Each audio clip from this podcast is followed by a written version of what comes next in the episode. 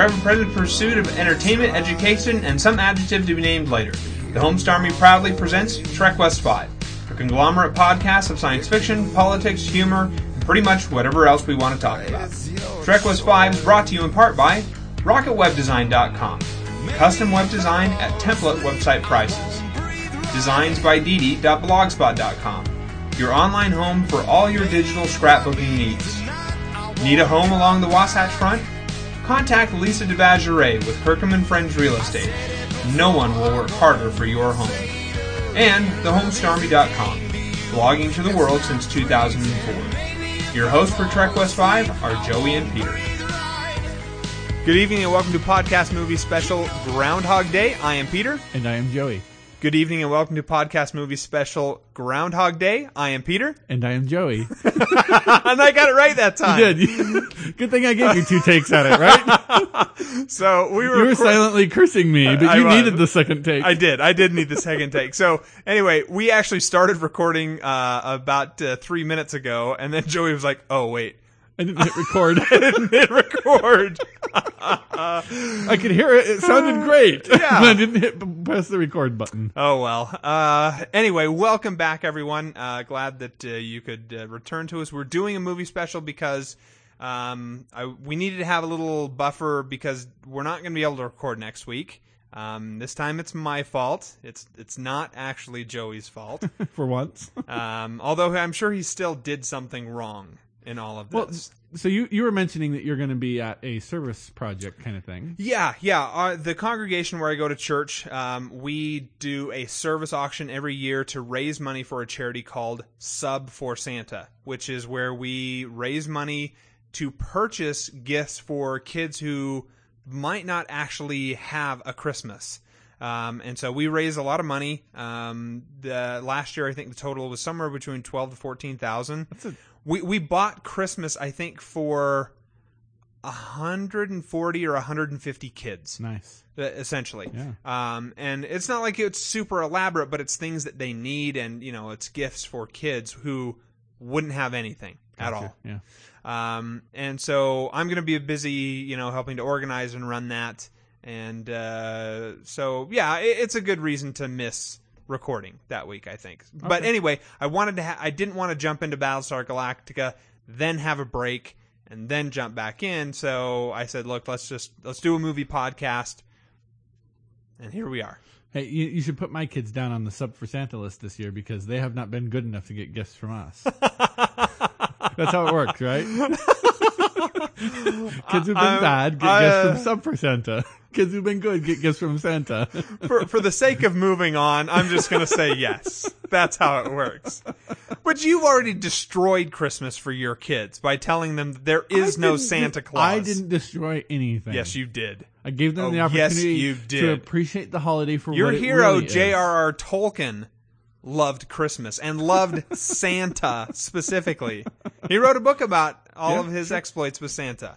I don't know if you ever read it or not. Sure. Um, but uh, anyway, that, aside from the point, we're going to be getting into Battlestar Galactica. A heads up for you: we're going to start with the little mini series thing that they did before uh, we actually jump into the proper beginning. I don't know, whatever you call it. We'll let you know. We'll send out an email, preferably the day, you know, several days before instead of you know the day before like it was today.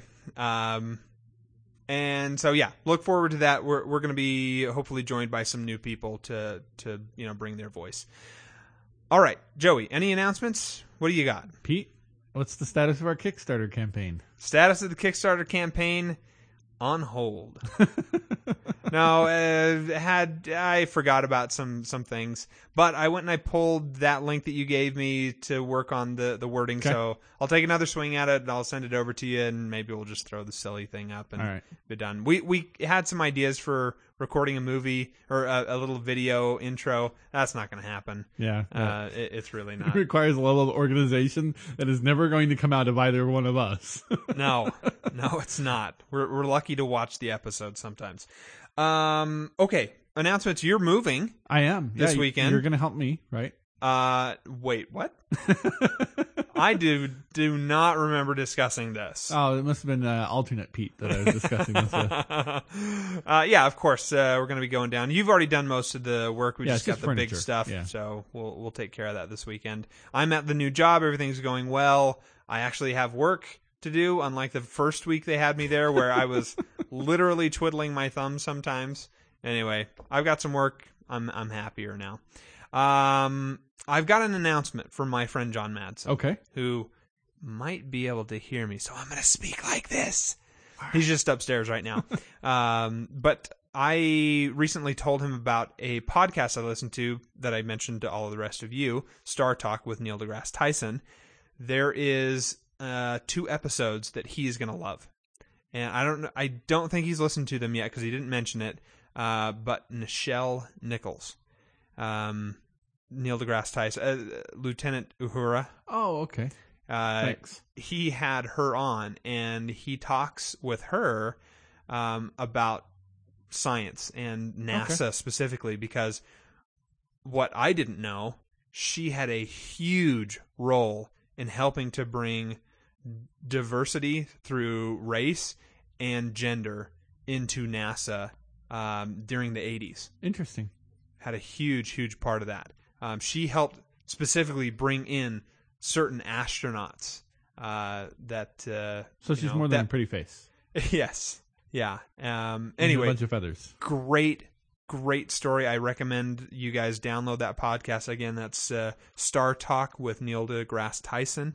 Um, and anyway, it's just look for the one that's uh, got Nichelle Nichols in it. You'll know- love it. You'll you'll really really enjoy it. It's great. I also checked out a podcast this week that uh, that I quite enjoyed, which was film spotting. Oh yeah, that's right. Um, I, I listened to one whole podcast and part of another one, and those guys really bring it. I mean, they they do some really thoughtful analysis of the things that they're watching. So if you hadn't heard of it before, uh, I'd I'd seen your friend John Madsen wearing the film spotting T-shirt and thought it was Yep. a fake thing because he wears fake thing T-shirts.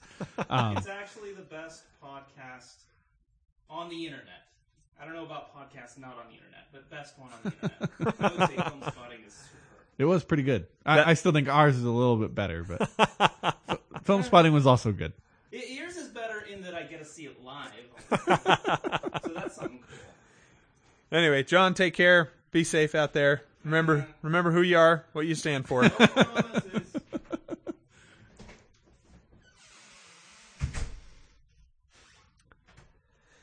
Uh, okay, so uh, anything else to talk about? I, I think we're good. Okay, why don't we go ahead and do Facebook Find of the Week? Okay. Uh, it, it clearly has to go to the "Don't Interrupt Flute Practice" posted by listener Fishhead. That was the funniest thing I've seen in weeks. That was so hilarious. It's like, Captain, you have to help us. The Borg are attacking. All right, I hear you, number one. And then he goes back to playing the flute. badly. Yeah. Playing the flute badly. Um, Although, actually, I think that's more of a recorder than a flute. Uh, yeah, yeah, probably. Anyway, what? what it, nonetheless, it was very funny. Fishhead did a great job in finding it and sharing it up on the Facebook wall. So thank you very much, Fishhead. He also found another one that I, it's a, in my opinion, it's a very very close runner up, which was the Christina Hendricks. Yeah, yeah, the um, music video. The music video, which she's not actually singing in it, but you know, as the video part of it, she's there. Um, I th- I liked the music out of it. It's kind of a a mix of piano and orchestral, and then a little bit of techno stuff, kind of weaving its way in there. I, I found the music a little busy for my my taste. oh, I loved it. I loved it because it went right along. the The person who put the story together of the video Sure, did did a good job of Yeah. pairing it up, and that was good. yeah, I really enjoyed it because Well, I should have known that Matt, Aaron, and Ben, the three brothers that are just a few years around me, I should have known that they played the flute. But apparently, none of them tried it for very long. They just played it for a okay, little while. sure. Uh, I actually played it for three years, but uh, you know, I, we so we got talking about you know, so how did you get into the flute? Well, my dad told us this story about uh, he Please don't say this one time at band camp. no, no, no, no. He wanted to play. Uh, well, he wanted to join the military when he was when he was younger. There was a big drive, a big push to get young men to sign up for the military, and he saw a poster that had a boy playing the drum, a boy playing the piccolo, and a boy carrying the flag. And that, that was one of the campaigns that they pushed out there. And he had decided very young, oh yeah, I'm going to learn to play the piccolo, and I'm going to go play the piccolo in the military in in the U.S. Army. and uh, his school didn't have the piccolo as an option, so he played the flute because that was a fairly close instrument. And he was supposed, to, you know, he's like, oh, I'll be able to go to the piccolo from the flute, and then realized or discovered older, you know, as a as an older kid, oh yeah, they don't do that anymore. um. Anyway, so um, So that's what's happened to your dad. That's why he's the bitter husk of a man. is because that you know it's Yeah, like it. it. became his rosebud. but uh th- you know then yeah, i can't remember anybody else's reasons for picking up the flute but uh, the reason i played the flute in high school was because i knew i was going to get picked on and i wanted an instrument i could swing in a fight oh, good lord. Something wrong with you. hey, before we jump in there, I realized I had some emails I wanted to read Okay. ahead of time, so we're gonna do that now, right before we jump into uh, Brainy Smurf. So, Brainy, I hope you don't mind. Um, uh, let's see here. Um, this is a short one from uh, listener uh, Carbonite Man. okay He says, By what time can we send an email in? Why do I feel like I've asked you this before? um, you didn't make it in time. But, uh, yeah, sorry about that. Um, oh, listener Bob. Okay, no, that's not the right one. I don't want that. should that we one. pick a time and start saying okay we're not going to record before 8 p.m mountain I don't know. okay that's that's more more structure than you're comfortable with yeah. if I manage to send the emails out on time, which I'm I'm supposed to be sending the weekly emails out on Wednesday, then that would give people two days to to put stuff in. So Okay. it's my fault because Joey wouldn't remind me. Listener it's M, your fault because i'm listener M blame sent in an email. He says, "Hey, I like the scheme you guys came up with to make Joey sound like crap." If you want the podcast to sound better, we need a bit of help from you all. I bet if you had the Kickstarter project up, it would be funded already. i didn't even think about that Um, he continues I mostly agree with John. Moriarty is smart and is just playing Sherlock. Um, he just looks dead. Also, we see Sherlock jump off the building and we see him fall. However, we don't see him land. Why no mention of John getting knocked down by the guy on the bike? Someone prevented John from seeing Sherlock land. Sherlock had a plan to survive jumping off the building, building, probably with Molly's help in mm-hmm. providing a fake Sherlock body, which I think we mentioned that. Yeah. By the way, I have a friend who is a mortician.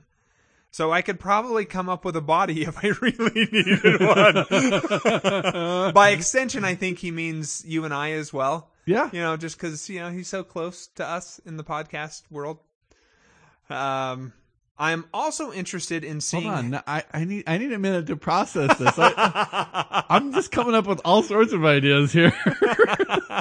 I need I need to send him a picture of myself, Oh, so you can let me know when somebody comes in that you know is a good fit.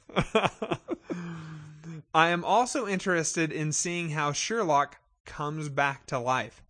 It seems it would be pretty easy to fake your death. There is all kinds of information available from Google on how to do that. You could always create a new identity with not too much trouble. The hard part would be letting people you know learn that you are not really dead. Anyhow, I really like the cliffhanger endings. Congrats to Pete for landing a new job. It should be uh, extra easy to tweet with that fancy new MacBook Air. it would be awesome if John tweeted what Pete says. Uh, it might be a moneymaker for you, like the account at um, stuff my dad says. Stuff Pete says. well, it doesn't say stuff. Yeah, I know. Let me see if I have this straight. John is the father of the podcast. He is not the podfather, correct? As far as I know, the two people who invented podcasting are Adam Curry and Dave Winer. Uh, they are the Podfathers. Also, another great podcast for Pete to check out is Adam Curry's Daily Source Code. Um, how come he doesn't worry about playing licensed music? Fair use? Well, that's about it, listener M. I don't know. I've never listened to the guy's podcast I haven't before. listened to the po- guy's podcast either, but if if you use small enough pieces, you're certainly covered under fair use. Yeah. Um, let's see here. Mark sent in another email. Uh, hey guys, since you took the week off last week, I think I'm going to take the week off this week and not write much in my email. Uh, Pete is not doing much better tweeting than Joey. you should at least tweet when you get the Kickstarter project started. Until next week, listener M. Hey, I think I'm doing great so far. I said I would tweet once a week, and I have met that. I have. Okay. Mark. I looked at last week's tweet. Thanks a lot. yeah, that was good. Uh, yeah, we'll tweet when the Kickstarter thing. We'll be like pimping that thing out so much, man. Yeah, don't you worry. He also sent in a an MP3 file of Hillary Clinton saying the word delicious. I think we'll pass on Okay. playing that, but Mark, thank you. Um, yeah, it was interesting. Okay, Brainy Smurf. Okay. Cue Ride of the Valkyries. Dun, dun, dun, dun, dun, dun, dun, dun. Good one. You got me off guard there. Uh,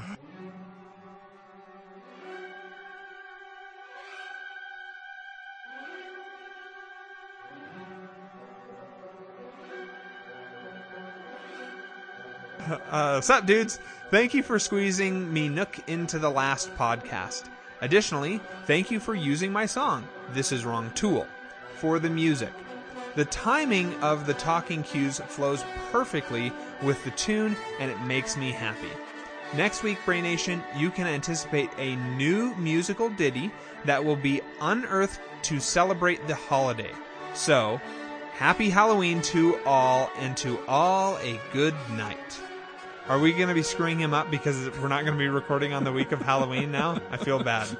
I feel bad a little bit. Uh, he continues. He's Have- already jumped to Christmas though. Uh, have we talked zombies recently? I know you dudes probably do not watch much of that horror stuff, and neither do I. But when a TV show demonstrates amazing writing and acting, I will give it a try, even if that show lacks in space travel and or aliens. And since Trek West 5 is usually a television podcast, I thought it might be relevant to point towards a show that recently broke ratings records during the premiere of its third season. 11 million people tuned into the dramatic debut of a few Sundays ago.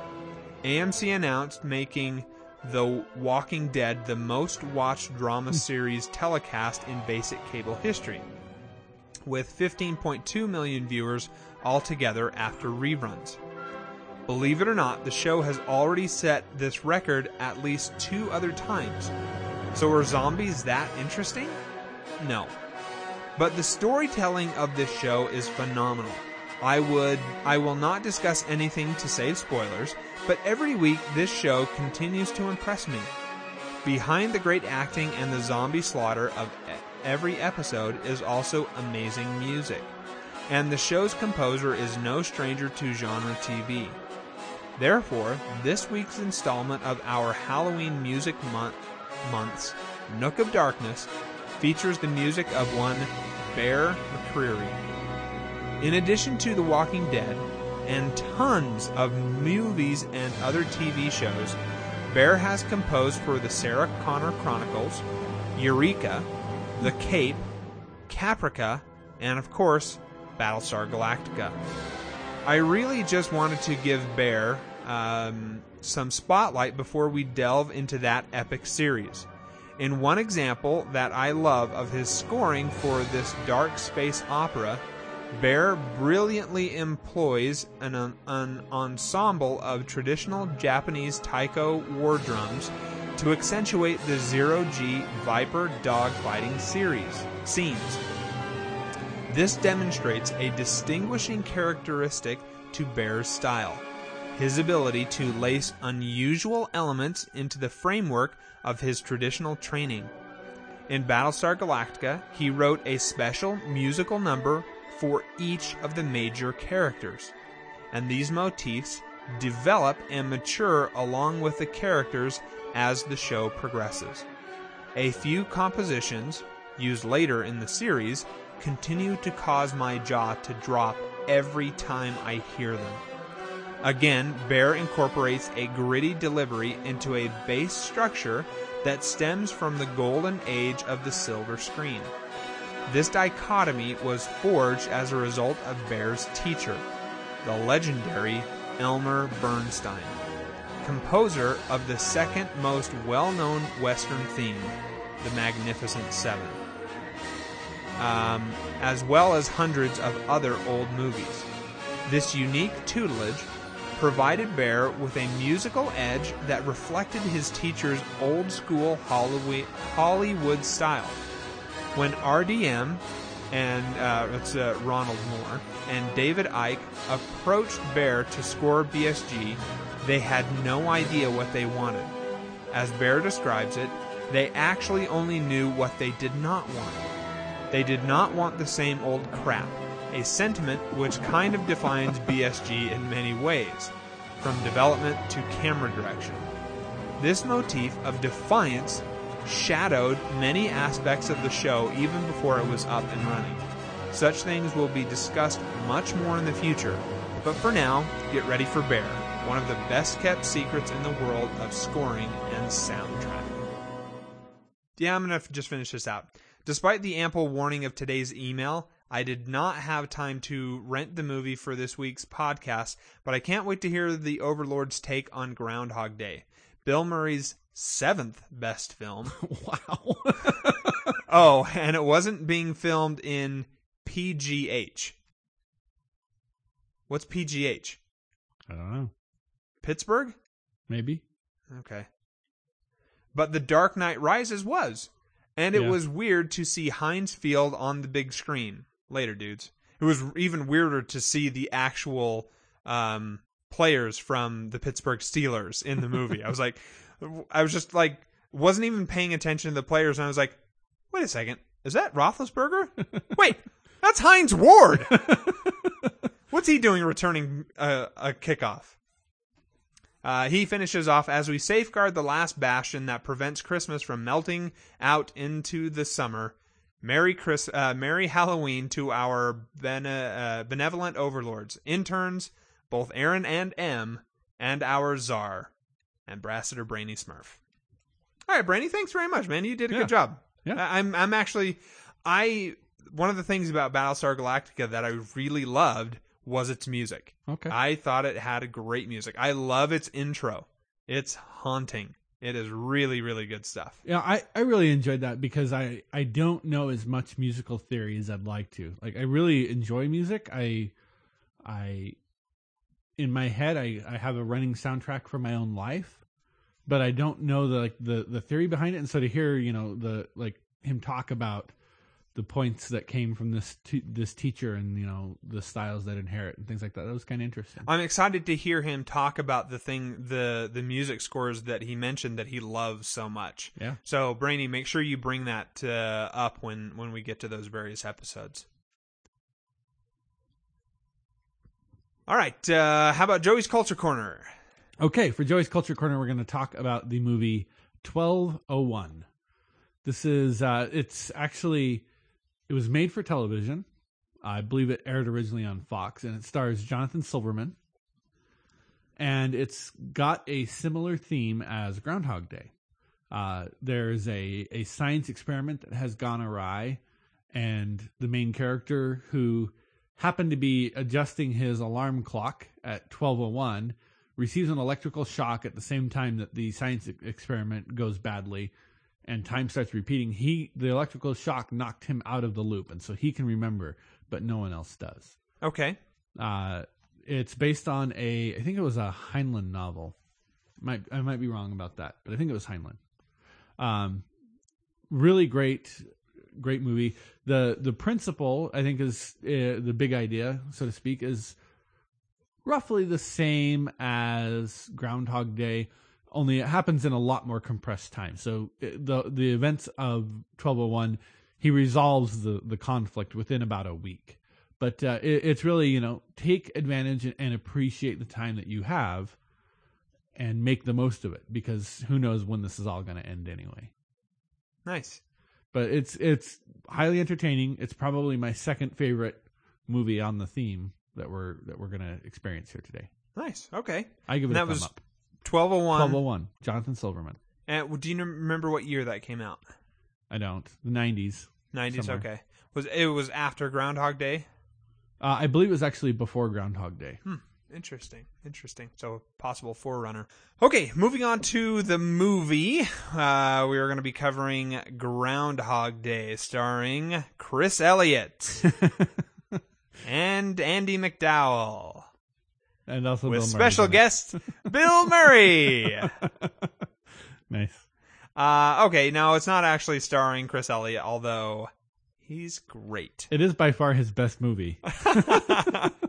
I don't know. It's tough. Um, he has some other classic ones. You were thinking Cabin Boy?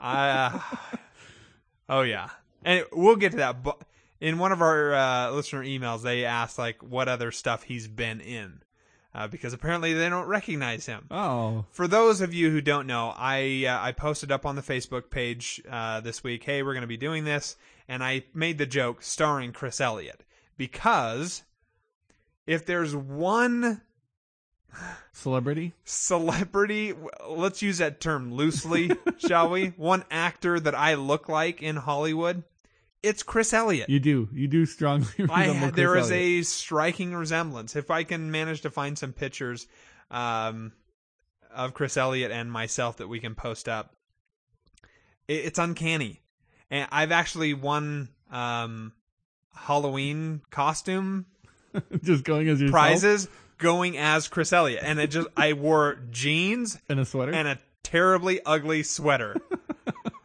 and I did the, you know, the line prima donnas. That's great. and then I do the the thing where I turn around slowly. And every time I do that, they're like, "Oh, yeah, you're that guy." I'm like, "Yeah, all right, yeah, thank thank you, I guess." Because you look at Chris Elliott, and no one's ever gonna say, "Oh, he's handsome." no, no one is ever gonna say that. And uh, over the years, I've just come to, you know, just live with it, You- just you- you accept it for what it is. Embrace it now. Yes. Uh, anyway, so Groundhog Day, good movie. Yes. I I love the movie. I, love think it's movie. great. It's one of those things I could watch over and over again, um, which is an odd relationship for a movie of a day that happens over and over again. Um, it seems polarizing. Okay. Yeah, it seems to me, or at least the friends that I know, they either love it or they hate it. Interesting. I don't think I I don't think I've ever heard of anybody saying that they hate this movie. I have That's unfortunate. Because this is a fun movie. SpongeBob on the Facebook page. She Oh, was like, right. She did no! mention it. Yeah. I was like, oh, well, sorry. It's one I enjoy, so we're gonna do it. Well, and I enjoyed it as well. This is one of my favorites. Good. I, Good. you know, it, it's it's clean. It, it's there are lines in Yep. it that are just classic now, just absolutely classic. What is this? Miami Beach. um, okay, let's get started. Uh, so we begin with the clouds as the intro.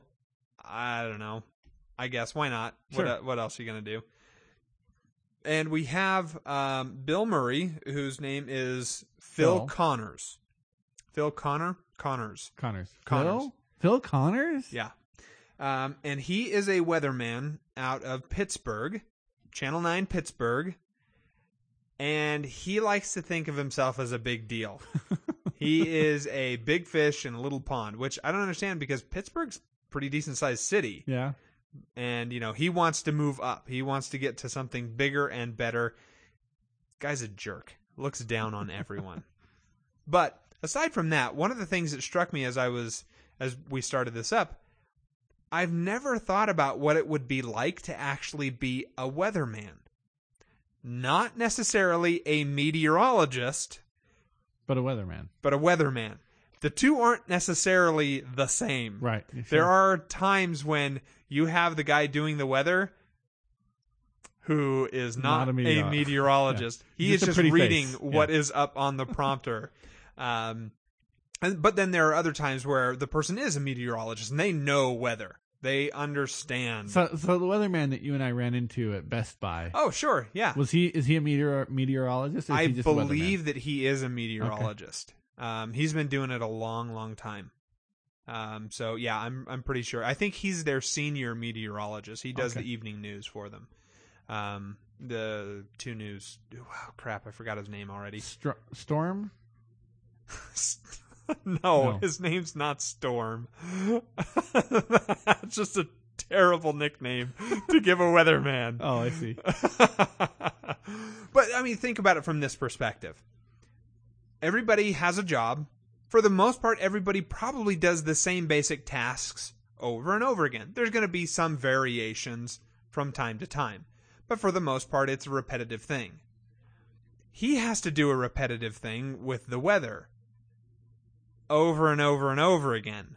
How do you manage to make that Interesting. interesting Yeah. every single time.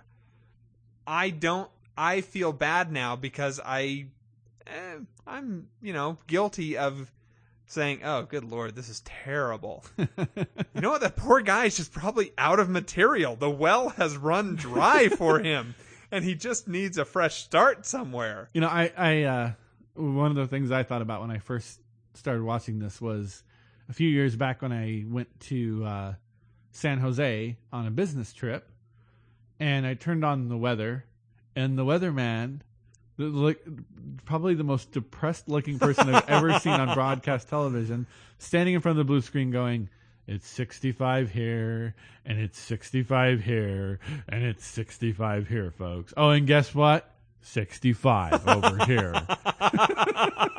I was like, and it made me think, wow, yeah, that's true. The West Coast has got to be like the worst place to be a weatherman.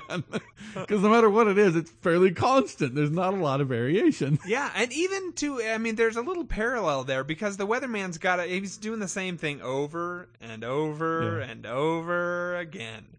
Anyway, it made me realize I need to stop being so much of a jerk and So you know stop judging on the weatherman. He's actually probably got a really tough job to deliver that weather in An entertaining manner. yes, something that isn't going to put people to sleep. Yeah.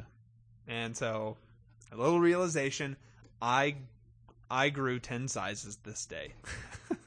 I don't know. So. I, you know, I, I was wondering, how do people learn to read the uh, the weather symbols that they put up on the maps? Like they have the blue line and the red line, and they have different shapes to them and stuff. Like, where do you? Is that a skill you just you watch it enough and you figure out eventually what he's talking about? Or I think so. They they reference you know a cold front. Well, that would make sense that it's the blue line, right? and the arrows are kind of pointing in the direction that it's going to be going. Okay. I don't know. I maybe there is some standard meteorological um, uh, set of icons that they can use to draw from that are like shared across the board. Well, it, it seems like there probably are. I mean, I, I the the symbols that he's using look somewhat familiar to me, but I don't actually watch the weather on TV. If I want to know the weather, I usually go on the internet and look. So I, you know, just watching this, th- I think this is probably the most experience I have with watching a weatherman give the weather is watching this movie. Oh, plus the guy in San Jose. Can't forget Yeah. him. yeah. Um, okay, so Phil is off to Punxsutawney, which is where the groundhog um, is supposed to come out. Yeah. Punxsutawney Phil. He's going to come out on Groundhog Day, and he's going to see a shadow, or he's not going to see a shadow, and forecast whether or not we'll have you know more winter or less winter. Um, and then I realized we should have done this on Groundhog Day, yeah, or at least. Groundhog, you know, The week, week or of. Yeah. Uh, someone mentioned that to me. I was like, wow, I really did not think of that. I didn't think that all the way through. Nope, we sure didn't. So sorry about that, folks. Uh, maybe we'll rebroadcast it on, on Groundhog Day, Day. and make you guys suffer through We something. just repost this every year. The week of Groundhog Day. oh, we're like those two annoying guys on the radio, man. It just seems Cold funny, out it? there. What is this? Miami Beach? okay. Um, okay, so we come to find out Phil hates it there. He does not want to go to Punxsutawney. He hates everything, right? Yes, I he's mean, un- he's a generally unhappy, miserable man of his own making. Um, and he wants to leave the station, and he has no qualms about telling anybody that. Yep. Uh, he is a jerk, treats people terribly. In in a little bit in the character of Phil Connor's defense, holidays are stupid, and it's okay to hate them. Yes, this coming from the voice of Joey Smith, ladies and gentlemen. You should feel free to disregard everything he just said. I you know we got Halloween coming up, and I just it's awful. It's absolutely terrible. I hate holidays. I got thinking about it. I don't think there's a single holiday I like. That would be the sound of a man without a soul. what is wrong with you? How can you not like holidays? The- Granted, uh, I you know there are some that are a little more silly than others, but like Halloween. No, Halloween's You're a fan of Halloween's Halloween. a staple. Halloween, Thanksgiving, Christmas. I could do without New Year's Day. Don't tell anyone, but I could probably do without the Fourth of July. Like I, I'm okay with the Fourth of July in principle, as long as we were to actually, you know, spend it talking about the Constitution, the founding fathers, and the and the creation of our country. You know, I would like that. That would be a good holiday. Parties at Joey's house are totally boring. Nobody go. He's just going to sit there and discuss the Constitution with you. Or we'll have a lecture. Maybe we'll get David McCullough to come in. the holiday lecture series presented by Joey Smith. That's your new podcast, dude. You should do it. Uh, starting in the new year, Joey's going to have a lecture series for all of the uh, the For holidays. holiday. Oh, this is going to be awesome. St. Patrick's Day, Valentine's Day, Arbor Day, uh, Memorial Day. You can't hate Memorial Nope, Day. I don't hate Memorial Day, but All again, right. it's not one that we like. There's not like Yeah, the classic kinda- Memorial Day party, right? I mean, yeah, we just kind of get the day off. Yeah. maybe have a barbecue out in the backyard. but we do spend some time, hopefully, thinking about the troops, right? About the people who fight to serve and protect us. Oh, that's what. Oh, yes. Yeah, of course. I mean, that's the big deal. I, I, I'm I'm okay with I'm I'm okay with the principle on some of these holidays of oh let's take a day to stop and think about things that normally we take for granted or that we don't really consider. what about Easter? Again, I if it were a purely religious holiday, Jesus. yes, I would be great with that. The Easter bunny is a terrible idea. I would really love. I you need to do some research to find out where in the world the Easter Bunny came from. Yeah, okay. Like I get the whole egg thing, but how in the world the? Easter Bunny got involved? I, I guess I am too lazy to go even just look up on Wikipedia. Uh, but uh, yeah, we're, we're gonna give this some real thought. we'll do Maybe this. we'll, do We'll- a, we'll a do a holiday real- uh, lecture series. I'm really going to do something now. All I'm going to say this is what this holiday should be, and I'm going to podcast about it. Yeah. Oh, that's good. This will be a, like a new segment or something, or maybe it could be its own podcast. Yeah, it'll be its own podcast. It Oh. only comes out on holidays. Yeah. Oh, this is interesting. Oh, we've struck upon something genius here, and we didn't even realize it. And I was just looking for an opportunity to mock Joey. Who knew that could bless our lives so much? Oh, it's blessed your life plenty. Almost too much. Almost too much.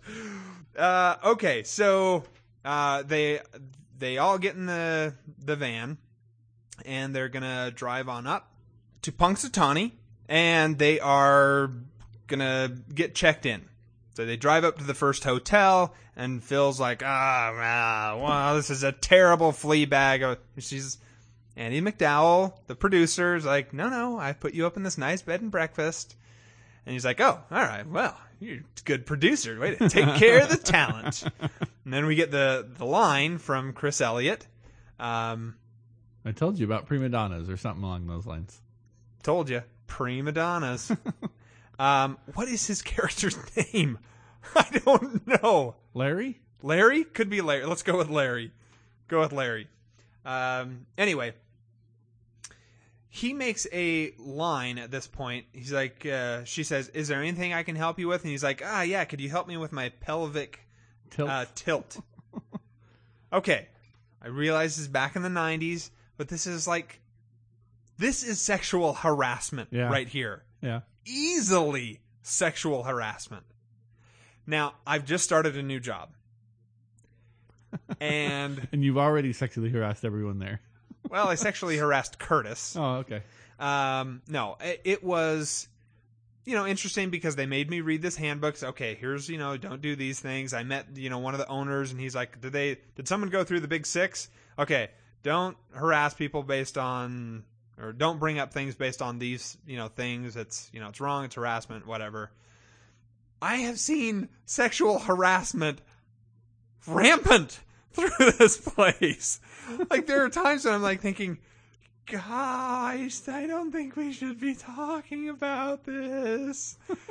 and it seems, you know, it's between men and men, girls and girls, guys and girls. It's Interesting. just all over the place. And this is a place that I would consider to be a little more professional. I'm just surprised by it. That's all. That's really all I was trying to get at. I, I you know, there's you know, no other at, rant uh, there. At Novell, they they you guys take it really yeah, seriously Yeah, yeah, yeah. because you guys are like open yourselves up to massive lawsuits if you're not careful. Yep. And they, I mean, you can't even have uh, swimsuit calendars on the wall or anything like that. Yeah. You know what would be awesome is if somebody did put up a bathing suit calendar, but it was from like the 1920s. you know when they had the full Sure. thing. It's So got the ladies arms and legs all covered. uh, okay. Uh, moving on, we have Phil waking up to the iconic "I Got You, Babe" by Sonny and Cher, and we have the radio guys. You know, yeah, get your booties and your mittens on. It's cold, cold, cold. Um, I don't like this song. okay. I I don't know about you. I'm just not a fan of it. So I okay. So here's the here's the story about why I actually I'm okay with the song. I wouldn't say I like it, but I'm not bothered by it necessarily. Um, in high school, we had in our shop class, you there they they took you through different vocations, right? You spent some time studying all different kinds of careers that you could possibly go into Okay. and you got points for doing certain things. You got like 10 points for doing it the first time and 5 points for doing it a second time. And after the fourth or fifth time you didn't get points for doing it anymore. You could spend your time in class doing it, but you weren't getting points for it and your your grades would be affected if you zeroed in on one thing. Sure. But I zeroed in on one thing anyway, and that thing was a fake DJ booth that they had set up. And I got thinking about this. I'm like, oh, th- this is why I'm enjoying podcasting so much. It's feeding that same kind of beast, Ah, if you okay. will. Uh, but uh, one of the songs, so they had a, they had a a machine that had all of the you know had all the songs stored digitally, and you push a button and you get a song. And what you do is you'd actually record a radio program. Like you'd be a DJ and you'd record a radio program, and then they'd play it for the class. And and you so you had I think 15 songs you could choose from. And I've got you, babe, was one of them. Okay. And so I just like listening to this radio program every morning and during in the movie always took takes me back and I'm like, oh man, I love that. That was so much fun doing that DJ thing. I just I really enjoyed it. And that's you know it, it wasn't until watching it in the context of podcasting about it I realized, oh yeah, that's probably why I'm enjoying the podcast so much and why I'm so anal about the sound quality and things like that is because it's it's uh, you know I'm substituting for getting to be a DJ on the radio. uh, we've got, we've got a little record player next to you, so if you feel the need to, you know, kind of spin something, you do. yeah, you know. not that kind of DJ. Oh, oh, oh, Okay. Um. So he goes out the door. All right. Should we? Yeah. We. I guess we should do this. He he proceeds out his uh, his bedroom door and he meets the big guy uh, coming up the stairs. I He's love like, this guy. "Well, hi. Are you here for the Groundhog Day?" He's like, "What do you think it's gonna be? Is it?" When do you think spring is going to come? I'm predicting March 21st. Like, you know, I think that actually is the first day of spring.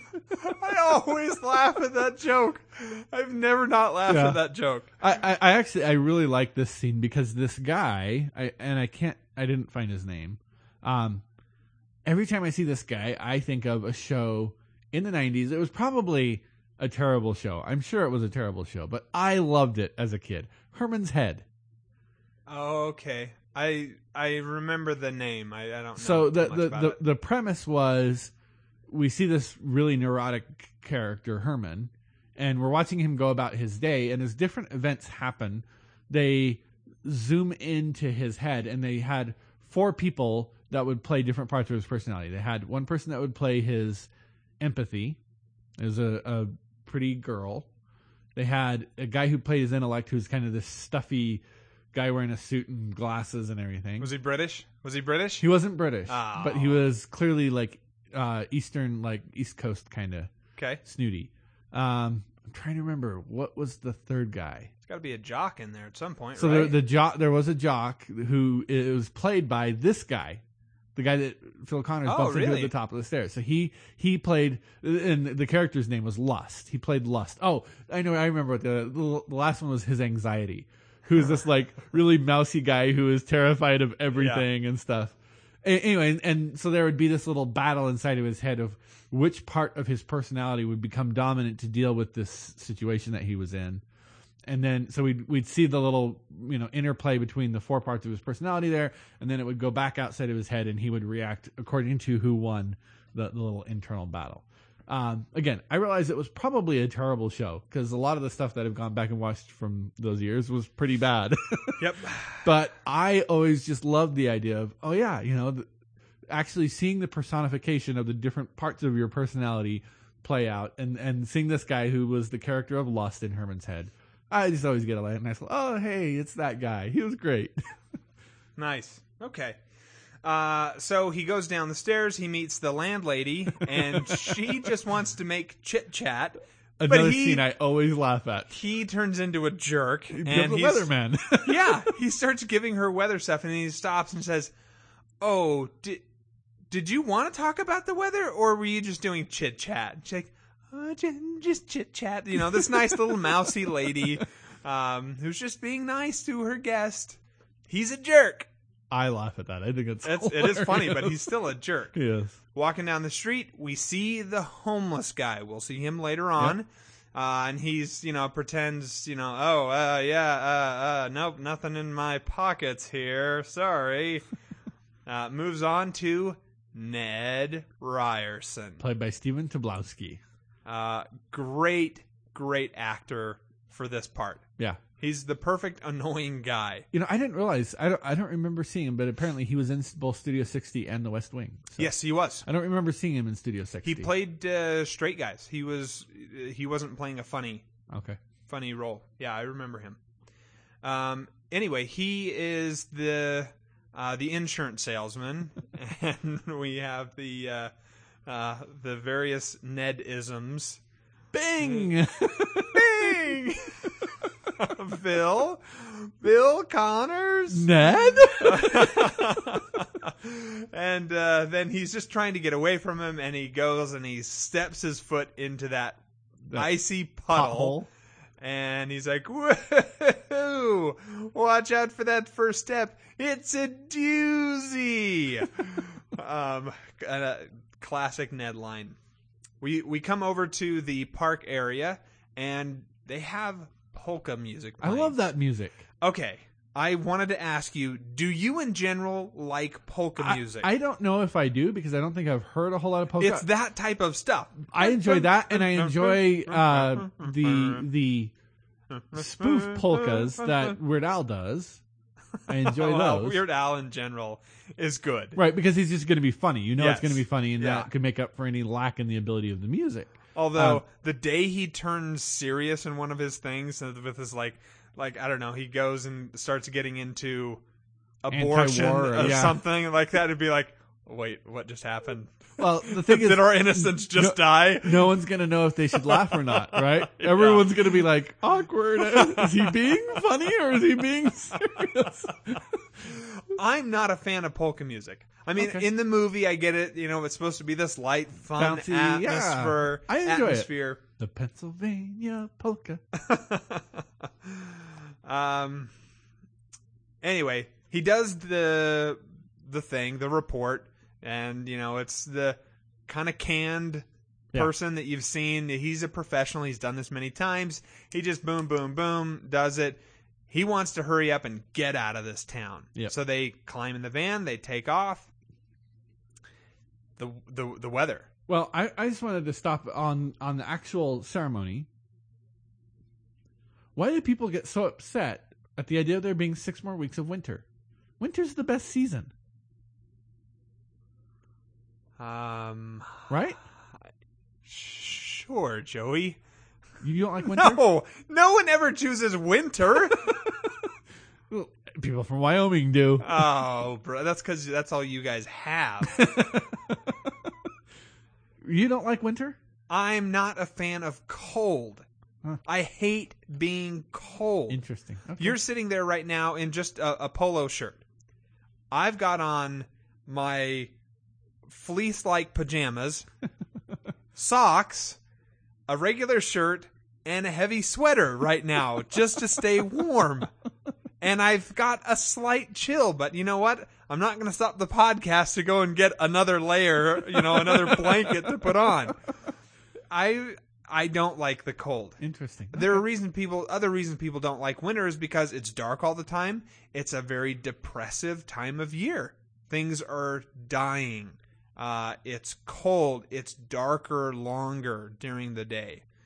It's just not pleasant. I mean, the clouds come rolling in and it looks all gloomy and the rain comes down and no one likes to be stuck out in the rain. Huh. Those those are all things I enjoy. okay, next time it's raining, I'm going to just push you out into the front yard and I'm going to force you to sit out there and enjoy it Okay. because that's what you love. Okay. And if I don't see enjoyment on your face, if I don't see you, you know, rollicking around in the rain, What if I just lay down and, and stare up in the sky with a smile on my face? no, because you'll probably ruin something. I don't know what, but it'll be something. No, that's sad that you choose winter. But I guess I shouldn't be surprised. I I didn't realize people like I just No, not many people are going to choose winter when they have things like spring and summer. Like, hey, look. okay. Summer's too hot, way too hot. Okay, if you choose different areas, though, Like okay, if I could move to Canada every summer, jeez, that's just because you want to be cold more. here's here's the problem I have, and I know you've heard me say this before, but I don't think I've mentioned it on the podcast. Here's the thing I don't understand. If it's cold, if I'm cold, I can add another layer and I will be warmer. If it's hot, I can only strip down so much before I get arrested. I would rather be warm than to be cold. Okay. I really would. Cold is so much easier to control. I don't know. All I don't know. All right. Uh, okay, so they're headed out of town, and it's starting to snow more and more and more to the point that they get to this place on the road, and they're shutting down the highway because it is.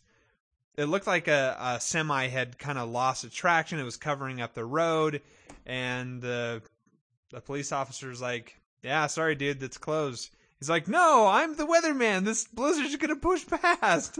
He's like, "Well, you can stay out here and You got that moisture in your head.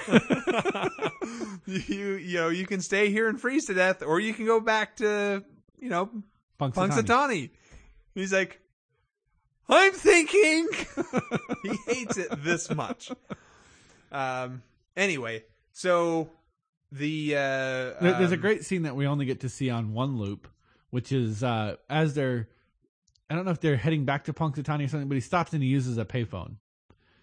Right. And he's standing there, and this guy walks in with a snow shovel and just bangs him right in the Yes. head. he was talking about the um, The phone line. the phone line, which I found odd. He's like, because he mentions the long distance lines Yes. are down.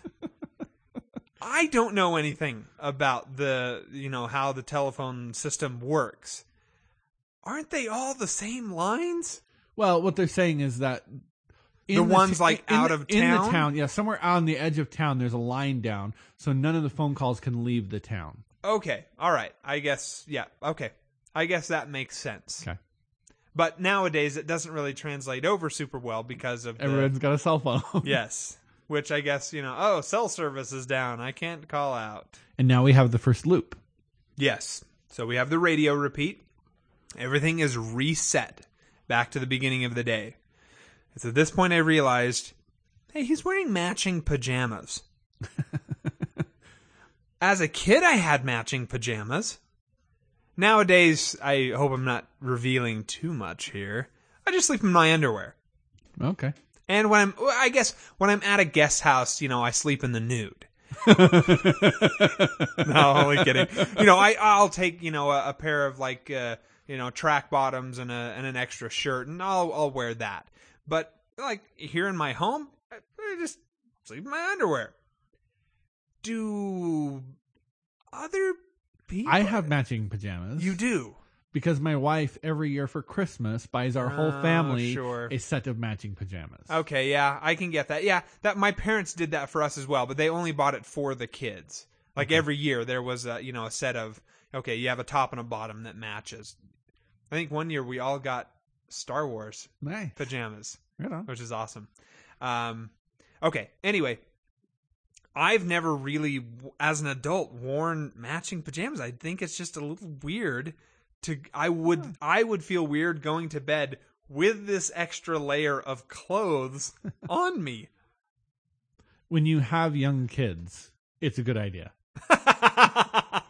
Let's, let's just put it that way. all right, all right. Unless you're really comfortable parading around in your underwear in front of your kids, which I'm not. Let's be clear. My parents, really? like, yeah. Did? Yeah. I, I mean, it wasn't as though they they got up and then they only walked around, but it was like, yeah, you see your parents in their underwear. My my children have never seen me in my underwear. Wow. Really? Really? Like when you're just changing out of your clothes, you've I- never I- I you've go in sent my them bedroom out of shut the, the door. room. Yeah. They Oh, haven't yeah. ever followed you in. I shut the door. Wow. Wow. I I think that's weird. Probably. it is me. I'm willing to accept that I'm wrong. just accept it. Okay. Um, okay, so he's kind of freaking out a little bit here. It's not handling things too well uh, because everything is happening over again ex- the exact same way. And you know, we you know he's we see him in the diner. He's kind of freaking out with his producer uh, Rita. He ends up going to see a doctor who is played by Harold Ramis. Okay. Um, he was in Ghostbusters, but he was also the guy who did this movie. Okay. He was the one who who did this movie. Um, he plays Egon in Ghostbusters. Oh, okay. Ghostbusters, great movie. Love, love, love. I didn't realize that was Egon. Yeah. Okay. Um, then he goes to see because the the doctor says, "Yeah, I, I'm looking at this X-ray here. I don't see anything wrong. It doesn't look like you've got hit or something. You know, No ma- tumors, no lesions. Yeah. yeah, maybe you should go and although on an X-ray he's not probably not going to see tumors since that's a soft tissue. Yeah. That would have to be something that would come from an MRI. Well, sometimes they some sometimes they actually can see wh- if there's like a big mass or something. Maybe. well if there's if there's the right part of the body and they can get a contrast against it, kind of thing. Hmm. Anyway, he then says, "Well, you could go see a psychiatrist." I love So- this guy. we only see him once, which is a shame. I would have liked to have seen him because really would have he too. seemed like so uncomfortable and a little neurotic. I, I would have loved to have seen a, a couple days him go back and trying to convince the guy. No, I saw you yesterday. I think that would have been great. But uh, I, he he has I think one of the best lines of the whole movie where he's like, you know, I I do mostly families. I have an alcoholic now. He's like super excited about this guy's alcoholism. yes, he is. It's a small town thing, so he's not going to have a, a huge array of people with various problems. And being in a small town, probably there's a stigma there. People aren't going to say, "Yeah, I went to see the psychiatrist. I have a problem." Um, You, you skipped over what I think is one of the funnier lines, which is uh, when he comes downstairs and he asks the landlady or the lady that runs a bed and breakfast, "Do you ever have deja vu?" And she says, well, I, I don't think so, but I can ask the kitchen. yeah, that was nice. That was sweet. Anyway, so he's seeing the uh, the therapist there, and he's the therapist is like, "Well, I'm not sure how I can help you." Uh, and he's like, "Can I see you later?" Can He's I like, see you tomorrow? "How about tomorrow?" he just puts a pillow over his head and starts punching himself. Um, anyway, so it's at this point where Phil Connors, Bill Murray's character, brings up the line and he says it. I can't remember who he says it to. It might have been Rita, it might have been somebody else. Where he says, What would you do if you were stuck in one place um, and nothing you did mattered? Uh, that's says- not he- the exact line. He says it to the two idea. local guys. They're at the bar, and he asks them, "What would you do if if you were Sure, stuck in one okay. place and the day Yes, nothing right. you did could actually matter?" And one of them says, "Yeah, pretty much sums up my life." uh, and that is really the focal point, the reason of this movie. And I think that there is a good thing that th- this movie does such a good job in portraying the answer to this. Because we're now going to see a series of various events where Phil goes through all of these different areas. We don't know the reason why he's skipping, you know, or having to Right. redo the this day over and over again. We never get that, and that's not important. But it is to get across the final point. Um, so it, that was, you know, it's one of those things that, you know, just it, it's it's the thing that you should be focusing in on. Uh, I, I found an interesting site on the internet where it's talking about it's like looking at movies in a in a philosophical sense. And Groundhog Day is one of the movies that they cover, and I'll give you the link so you can post it with the show Okay. notes. Um, they they go into a lot of uh, they they talk about stoicism, and I guess that there are some strong links between the philosophy of stoicism and some of the things we see portrayed here in the episode of Groundhog Day, and uh, this this scene of him interacting with these two local guys, saying, "What do you do if nothing you ever do actually matters?" And one of them responds, uh, "Well, I guess there'd be no consequences," and that's when he's like, "Oh." Yeah, there's Yeah. no consequences. Click, yeah, something Uh, changes. Anyway, that, that's one of the that's one of the bullet points that they bring up that they mention about this movie. That it, it's just an interesting article. I, I don't know that there's a whole lot uh, that we're going to make out of it, but it's an interesting thing to read and where they try to put it in the framework of oh, if you ever wondered a little bit about this branch of philosophy, well, let's let's look at a movie that maybe expresses some of the principles. Right. Okay. Good. I, I'd like to, you know, look that over myself. So we'll make sure and post that link up there. Um, so we have the drunks, who, yeah, I guess they were kind of in a bowling alley, but a bar kind of situation. I, I Yeah. thought I remember a bowling alley in the background. Um, and so they're headed out, and the one guy is really drunk. He's like, I probably shouldn't drive. So the other guy gets in, he's just as drunk, drives backwards, pulls forward, He's like, I probably shouldn't drive either. Phil decides to drive. And so now he goes in and he he has his monologue of of various rants that Yeah. you know he's gonna get onto. He's like, you know what? I'm not gonna play by their rules anymore. don't do this. Uh, go to bed on time. Do this. Oh, and don't drive on the railroad tracks. oh yes, I forgot about that. the, the drunk, the middle drunk guy says, "Well, uh, th- that's actually one I happen to agree with." And the other guy says, "Yeah, me too." As they sober up real quick, uh, and so he's driving along the train tracks, and he's coming up to the train, and he f- turns to them. And He's like, "I bet that guy turns first. and they're like, he turns off of the tracks. Meanwhile, he's getting chased by this, you know, policeman throughout the city. Small city, so you know they're not. He doesn't have very many places he can go. Crashes through the big uh, groundhog sign into some cars. The police come up and they're like, "All right, sir," and he's like. Yes, uh, we'll have uh, three hamburgers, uh, you know, two fries, some onion rings, uh, milkshake. Oh, and some flapjacks. Too early for flapjacks. Which is great. it was really good. Uh, he then goes to prison, or to you know the the jail, the lockup.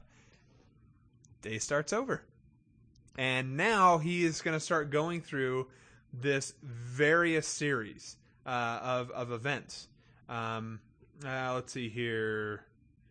Uh, he gets excited about the possibilities. So now we have a series of, of things he's just going to start doing. He doesn't care. He can do whatever he wants now. So we see him, you know, pushing Ned out of the way. Um, Doesn't he punch him once? uh, yeah, he does. I think he might punch him right here at the beginning. Um, he's being happy that somebody else stepped in the ice water. yeah. Okay. Uh, he has that grin on his face, like, it wasn't me. He he uh, Um, tricks the one lady into sleeping with him. Yeah, I've got them all here. Um, he overdoes it on the food, like a table full of desserts and sweets. Yeah. Just inhaling them, smoking a cigarette there, Drinking the coffee right out of the coffee pot. yes, yeah. Um, and then he starts picking up on women. Um, oh, Rita, Nancy, whatever. uh, because he he's going to be repeating the day, so he starts asking her this question of, "Oh, where were you from? What? Who was your English, English teacher, Etc. Etc. et cetera, et cetera, et cetera." And so when he meets her again, he's like, "Nancy, Nancy Taylor," and he tricks her. He Yeah. uses it, you know, for his own selfish means. Uh, you know, it, it it got me thinking that that particular event got me thinking about you know there's a really easy out for her in that situation, which is just to say, yeah, sorry, I don't remember you. yeah, but apparently that's not what her makeup is. But like, is that socially unacceptable to just tell someone? You know what? I, I feel No. really bad about this, but No, I, that's that's a completely reasonable. That's what that's what I would do, and I just wondered if that's For one of the things that that's I shouldn't do. That's an okay thing, Joey. All right. You can just say, "Hey, you know, I'm really sorry. I don't I, remember you." I, am sorry. You know what? I try. I've tried to purge high school from my memory. Apparently, you went with it. Uh, okay, so he continues on. We have him stealing money. He, you know, Love that bank robbery. times out exactly. So beautiful. There, there's something so beautiful in the casual. Just he's got every moment down yeah, exactly cue the right. dog. Car drives by, etc. You know, Yeah, the yeah. quarters and whoop, and he's just off with a bag full of money. Yes. Um, so he ends up with a fancy car and he's dressing up. He meets this woman. I don't know who she was. I don't know who she was, but all of a sudden she's there. I told you, call me Bronco. and he's dressing like Clint Eastwood. Um, you know, he's living life to excesses there is the, the point I'm trying to get at. He tries to go for Rita and fails. So my question to you is, if you had to guess, how many times do you think he repeated the day before he went after Rita? I don't know. Okay. It's clear he was already kind of attracted to her. Yes. before. So it's not, uh, you so- know, a stretch for him to like. It's not as though all of a sudden he's like, "Hey, that Rita lady sure is hot." Uh, it's interesting because uh, you know I, I saw an interview once, or re- actually read an interview once with is it Zemeckis that directed this? Robert Zemeckis. Yeah, He's around that time period. I don't know if he actually directed I this. think it, I think it was him. we can look it up. Um, we, can, we take a minute to look it up. I, I apologize. It must have been Ramis that I was reading. I think apparently I got Robert Zemeckis and ha- Ramis crossed. They, they're, contemporaries of each other, so it's easy. anyway, he uh, he said that he had talked to the writer as they were filming this, and he said, "Yeah, I don't know exactly how many days it is, but it has to be at least around fifty thousand times that he repeats the day." Before he starts going after No, Rita. no, no. In, in total, around fifty thousand. just Yeah, based it- on it- it's, just based uh, on the skills that he acquires and the timing that he of things that he gets down and stuff. Yeah, it says uh, there were I don't remember where, but it I I remember hearing them talk about it and saying, yeah, he was probably in there for years. Yeah, That, that this wasn't just a few days, you know, like a month or so. No, he's in there for years, um, going living through this day after day after day, yeah. So which will, fifty in my opinion, fifty thousand days would be ten years plus, right? I don't know. I don't know the math on that. that that's higher math than what we can determine. um, but I mean, it it explains why he takes a turn here in a, in a few minutes Yeah. that we're going to see. Yeah. I totally get why he does. Anyway, so we're we're continuing on here with the things that he does. By the way, the uh, when he's starting to pick up on Rita, Uh huh. again, this is his selfish streak here. He's trying to remember. He's meeting her up in a bar, and he's Yes. like trying to remember the each little thing as it goes on and on. He's like, uh, "Oh yeah, sweet vermu- vermouth with a twist," and he's like, "I." Always think of Rome. yes, it's that those interchanges, and she's like, "Oh, I I always drink to world peace," and the, like the very last time that he does it, he's like, "Oh, I I always uh, say a prayer and drink to world peace," and so they clink glasses, and he's like, "To world peace." Then he puts his head down, and he comes up, "Amen." I don't understand how people cannot laugh at that. I don't understand this. SpongeBob, I'm talking to you directly now. How do you not find that scene funny? That is just hilarity. Uh, anyway, he's being selfish. He's going after her. He finds out that she studied 19th century French poetry. He laughs at her. How is that even a major? Like honestly, like how does uh, a univer- an accredited university say, "Hey, yeah, this would good- be a good thing to give people a degree in"? Well, if you're going for basically to be a professor, right? you're going to teach 19th century French poetry. I guess. I guess if that's the only reason. I- I'll be honest with you, Pete. That's my perception of a lot of degrees that people get. Wait, how did that prepare you for life at all? um, anyway, so he tries too hard. yeah, and he's overdoing it. Um, and he loses her every single time. And he starts to go a little crazy at this point. He's starting to tip a little bit. And then we have the slap montage of him over and over and over again getting slapped by Rita because she's just not buying it. Um, well, it's because it's because it's not genuine. In that some sense, she picks up on Yeah. it every time. Oh, absolutely. She uh, there was I think it was the television show um, Leverage that talks about how you can't con an honest person Yeah, because the honest person just walks away. That you know they don't buy into the hook. She's an clearly an honest, good person. I don't think that was leverage. Yeah, it was. I'm I'm confident of it now. Uh, it's also it's done all the time in the British show. I can't remember the Hustle, the British show Hustle. I've never seen Hustle. They they that's actually like a key plot point every time is you know okay this is the guy's chance to turn away. If he's an honest guy, he'll turn and walk away at this point. And if he doesn't, then we don't feel bad about taking him for everything he's worth because he's obviously a dishonest person. Right. Okay. Yeah. Good. Yeah, that's a good summary of it. So anyway, he, you know, it just is going crazy. The depression now starts to set in. Yeah. Because he's done this over and over and over again, and it's now suddenly becoming not that fun. he's done it all Yes. over and over again, and probably to you know various degrees. You know, he's done He's wallowed in Various depravity as much as he can. yeah, and and he's sunk himself really. So we now have a series of him being eh, depressed.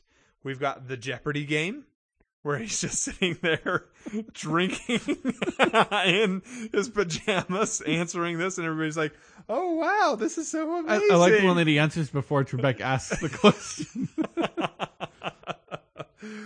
um, then we have him stealing Phil, the groundhog, and he uh, Uh, let's see here. Oh, um, so he's heading off, and Rita asks the question, "Who would steal a groundhog?" And Larry's response of, "I can think of a few reasons. Pervert." SpongeBob, how can you not think that is funny? You know, one of my favorite, actual, actually, one of my favorite moments is when we skipped over it briefly. Is just the uh, the series of attempts to destroy the alarm clock. Oh yeah, uh-huh. Uh, That's right. And, and they zoom. And at one point, they they like zoom in on the alarm clock, and they have the you know what the alarm clock would sound like if you were a very very small person. This really loud whooshing sound and a crash and stuff. I just I love that whole sequence with the alarm like because the alarm clock at some on some level comes to represent the repetition. It, it, Yes. It's it's like almost like this is what's doing it to me, and so he's trying to destroy the it's, alarm clock. it's absolutely fundamentally the one constant Yes. that happens every single time Yeah. is that radio. and and that like just that pure hatred he has for that radio at one point. Yeah. just really enjoy that. Is great stuff. Uh, anyway, he is committing suicide. He drives off and he lands, and Larry's like, well, he could survive that. Boom. Well, no, not now. Not anymore. He might be okay, is what he said. Yeah, he might be okay. Uh, Well, no, not not, anymore. Um, yeah. By the way, cars don't explode like that. You have to add lots of accelerant to make it do that. Um, okay, so we see he starts committing suicide in Yeah. various different ways, hoping that this is going to finally end it for him because he's done. He does not want this anymore. He saw it as a fun little thing, but he's over it now. And he has reached the end. I totally relate with this. I know you've talked a little bit about, you know, pers- you know, some personal things in your Mhm. life. I personally have never considered suicide as a, you know what? Let's start considering whether or not this might be a viable thing for me to do right now. I've never really gotten there, but I've certainly thought, man, I would sure be okay if all of this were kind of over. That's about it. That's where it stops. But seeing this movie and the way that Phil Connors is portrayed by Bill Murray here, he's done. He has reached the end of his rope, and I understand that.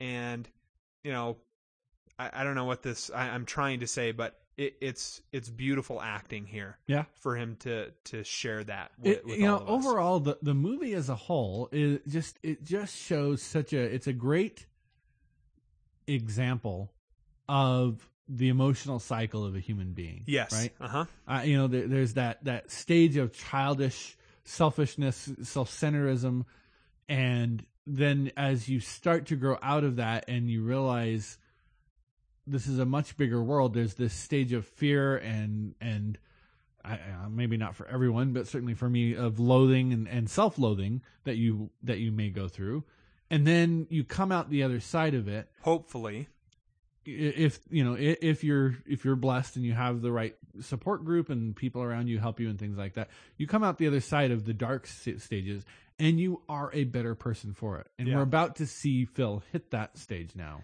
yes. So, well, not before he goes through the phase of I am a god. I'm not the god. i just I- I'm just a god. I can't die. I'm immortal. I've tried. I've killed myself hundreds of times, and I have always come back. i like i like this line where he's like you know everyone thinks god's also powerful and everything but maybe he's just been around so we have him. He starts to go around the uh, the restaurant, and he's pointing out every single person in there. He's like, "Oh yeah, well this is so and so, and she's from here, and you know she really wanted to go to France before she died." Or you know, he does that with all of these people because he has seen them so many times now, um, and he's a little off his rocker. But it's at this point that he does start to change for good as he's reliving all of these moments he's like he's he starts to notice the beggar. He gives Yep. the the guy cash. He's like here counting out a few and then he's like "Well, look just take the whole thing. You know I just do it. Just take it. Um he uh let's see here. He uh buys food for his coworkers. Yeah. He brings them coffee and some, you know, danishes for them to eat. He then carries yeah, stuff and he get a better Larry shot. his opinion, right? Even though even though it's Yeah, like good point. It's such a it's such a tiny thing. He's like, hey, you know what? If we set up over here, we get a better shot. Larry, what do you think? Yeah. and, and, like you can see the difference it makes that in that moment. Larry's like, you know what? Yeah, yeah, you're right. I mean, like Larry actually didn't do anything there, right? But to he made him feel like he contributed. open it up to Yeah. him, to involve him in that. I thought, uh, you know, this is where we're really starting to see this guy change and grow as a human being. I wonder if I'll ever have that uh, for you. No, not unless you can manage to make me repeat the same days for several years. Apparently, No, I was thinking that I would, you know, ask Oh, for your you're- opinion instead of just dismissing you right out. Uh, okay, so let's see here. Food for coworkers. He starts playing the piano. He wants to better himself. He wants to become a pianist. this is one of my favorite scenes where he comes over to the teacher and he's like, "Hey, uh, I'd really like to learn the piano." She's like, "Oh, I've got a student here right now. I'll pay you a thousand dollars." Hold on one second. She like boots the little kid out. it's great. So here's one of the questions that I have. We're supposed to be believing that now he's on his good cycle. Uh-huh. He's moving towards he's going to be doing something positive. He has a thousand dollars in cash. Where does he get that money from? Well, he obviously had it in his pocket the whole time. He had a thousand dollars in cash. He's a celebrity, Pete. No. Here is the only viable reason that we can see him. you think he's going to the bank robbery? I day. think he's stealing the money over and over again. And he that's how he's paying for this because it doesn't really matter. You know, he is he he's the money isn't actually going to go away Right. and he's just using it as a tool to gain this skill for a little while. interesting. Would you consider that okay? Yeah, in, in the framework that you just described, where he he's convinced that there's no way to ever break out of the loop, and it doesn't actually matter. It's not impacting anyone. I'd be okay with that.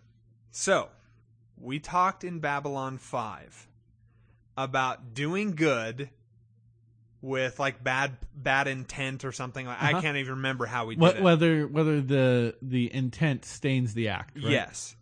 You kind of took the vein that I think Straczynski was saying which was it does taint it and it doesn't make it pure and it really it destroys it down the end. In this case, but we see that it doesn't. again, Again, yes, it's true. We don't know where he gets the money, so No, I could no, be no, totally no. wrong on that. Intent. Right? It's all about the intent, and he. But he still does a bad act to do it. You cannot say that stealing money is a good act. No, no, no. You can't say it's a good act, but you can say that his intent was not to harm anyone, right? He he honestly did not believe that anyone would be harmed by his action. So it's uh, it, the question is whether it's the- Delusion cannot be a reason. no, no, no. I intended for this to be good. I'm sorry that the people just got in my way as I drove through them, officer. I was intending, you know, to do this good act down here. I, I just, I think that's a little delusional. Uh, I, the reason I w- wanted to point this out is because I didn't have a good argument back when we did Babylon 5. now you do. Groundhog Day is my good argument. And that again, I could be totally wrong. Maybe he just went to the ATM and withdrew a thousand dollars from his own personal account. I just back at that time period, eh, maybe they don't have ATMs. You know, in the the early '90s. Yeah, you know. Well, sure they did. Yeah, in a small town like Okay, all right, I see what you're saying. Um, here's why I think he's got the money, because the robbery happens later in the day, and he's got a huge wad of cash very early in the morning as he walks past the homeless guy. Yeah, I think that's his thousand dollars. I think that's the thousand dollars that he's using throughout the day. yeah, I, uh, I don't know. That is like I don't know. that's like one It's of the first things that happens as he leaves his house. We the don't see how much that he hands the the the homeless, homeless guy, guy. but it's a fairly large wad. yeah, but that could be a bunch of fives. It could be. You know, I could pull out a wad of ones and look like I'm rolling, and really just end up with you know fifty bucks. which, come to think of it, that'd still be kind of rolling. That- I was gonna say I'd be all right around right with fifty that. bucks. I'd be all right with that. Okay, uh, continuing on, um, he is starting to be nice to strangers. yeah. He's pleasant to them. Uh, he does the ice sculpting, which we don't actually see uh, Bill Murray doing the sculpting. He just kind of uses the chainsaw on the bottom part uh, of Yeah. of the the ice sculpture so as to not ruin it. He is he ends up all right. He, he ends up being too nice to Ned. Ned, Buying I, everything. I don't no, I don't I don't know what you're doing or where you're going. Oh, can you can you cancel it? Can you cancel? he's like, and runs off. Funny, but yeah, eh, maybe not so nice. Um, he helps the old man. Um, over and over, right? yeah, over and over again, trying to prevent him from dying. He you like know- he tries to feed him. He tries to help him. He gives him, you know, mouth to mouth CPR. He still dies. I think initially, and this is just pure speculation on my part, but this is what I like to think about when I watch the movie, is that on some level he has decided saving this guy's life is my way out. This is why I'm repeating. Maybe. Uh, but then he actually does start to care about the guy. But there's one weird thing about his interactions with the old man that I wanted to ask you about. Um, I thought I wrote it down. Oh yeah, he calls the old guy dad, pop, and father at various moments. Pops. Is that normal to call a complete stranger dad? An old guy. It, Pops is, is He calls like- him dad. Yeah, he when he's giving him the CPR. Yep, he does. Come on, Dad. Come on, pops. Don't die on me. I. Uh, that's just. That's normal. Yeah. All right. At that age, you're everybody's father All right. because you're old. That's weird to me. It was very bizarre. I Well, watched, you I have- watched this movie and I you have I, poor father figure examples to look upon. You you are setting the standard in your family right now. So yeah, it's it's tough to compare. Uh, you know, I would love to see. This gave me the idea watching this. It would be. I don't even know how I got from from Groundhog Day to this idea, but it's at this point that I had the note. I would love to see someone do a TV show where each each week you see the same set of events. So over the season, you pick an event, like let's say a bank robbery. And over the course of the season, what you do is you see the same event each week. You see the same event from a different character's perspective. Oh, Pulp Fiction style. Yeah, kind of. Yeah. yeah. Yeah, That's a, that's a good, that's a good analogy. there, there was a good Simpsons episode like that once. Oh, really? Well, Yeah. I, I I don't want to say good. Sim- there was a Simpsons episode about that. I remember being you know Entertained. entertained by it. Okay. Anyway, I thought that would be an, a, a really interesting thing to do, especially in like the uh, the UK season length. You know, like the ten to thirteen is like a, a- Sure, a yeah, long where you're going to have you know maybe ten basic stories and then see how they all, all they yeah they all twist around each other and yeah, and then there's some resolution through the last three episodes or something. Yeah, it'd be unique. That would be. I think they tried to do something like that um, on what was it? Was it Showtime or HBO? Had this one series where they were seeing everything like each season was the same basic story. Like the first season was through the eyes of um, a police officer, and then the uh, oh, are talking about the Wire? Yes. Same general concept, right? Okay, except for the the Wire, time progressed each year.